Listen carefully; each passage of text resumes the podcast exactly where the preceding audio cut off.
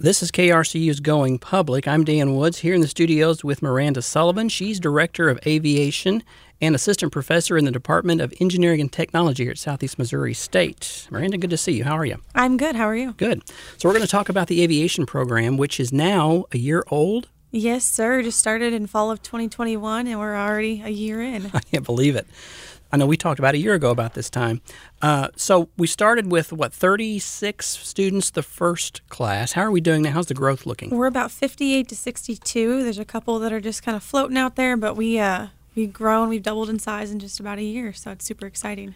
And there's the potential for more growth. And I read somewhere there's a there's a talk of hiring some more instructors or faculty? Yes, exactly. We have two faculty positions open at this time, so we're very excited to get those filled and kind of get this program keep it rolling in the in the right direction. Because you'd like some help. I would definitely love some help. um, give us a sense of the program itself, because I know one of the things we talked about this a year ago. It's unique in that students get into the sky pretty early in this program, right? Yes, definitely. So we get students up in the air their first semester. We try and make it be their first class uh, class time, but you know sometimes it doesn't work out with mm-hmm. paperwork and that kind of stuff. But yeah, we like to get students up there in the air flying, get them really integrated into that flight program, so they can really get that experience from the start.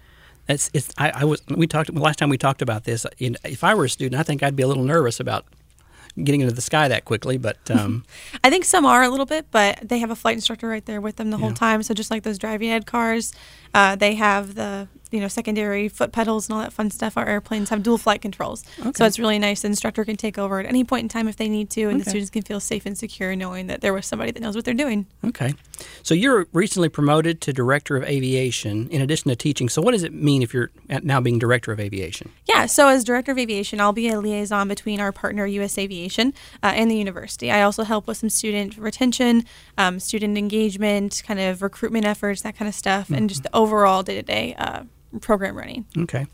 Um, the, there's going to be a need for pilots. There is now, but tell us, give us an idea of the growth of this industry and commercial pilots, and how many are going to be needed and that type of thing. Yeah. So now is the perfect time to be getting involved in aviation. If somebody is not sure, they've always kind of had that bug, or they, you know, really like airplanes. Now is the time to get involved uh, with aviation in general. So there is a pilot shortage going on. They do not have enough pilots to fill the spots in the airlines. Uh, you know, the majors, the regionals, cargo flight schools anywhere. They don't have enough pilots because with that pilot shortage taking place, the man- mandatory retirement age in the airlines is 65. So if they have all these pilots that are of that age starting to retire and nobody coming up to replace them, they're going to start pulling them up from the regionals into the major airlines. And they're going to pull them up from the flight schools to the regionals, which means there's fewer and fewer pilots, you know, so we need to fill that gap.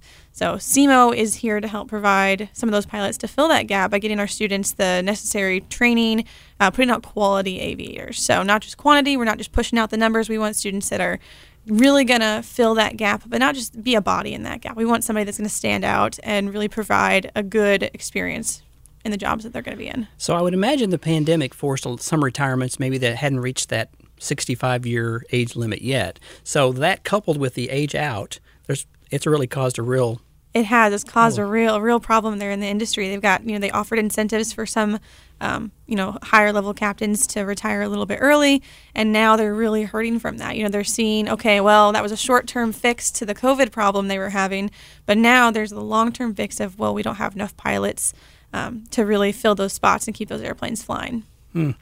So, if there are some students listening, or even some non traditional folks who are interested in learning how to fly, what do they need to do? They need to reach out to SEMO and, and get a, apply to the program. Um, definitely feel free to email me, msullivan at semo.edu, and we can get them started on the path to success to becoming an awesome aviator. Cool. Well, Miranda Sullivan, always good to talk with you. Thanks for stopping by today. Thanks so much. We've been going public with Miranda Sullivan about SEMO's professional pilot program. She's Director of Aviation and Assistant Professor in the Department of Engineering and Technology at Southeast Missouri State University. To hear more interviews, visit krcu.org and click on Local and then Going Public. And don't forget to subscribe to the Going Public podcast.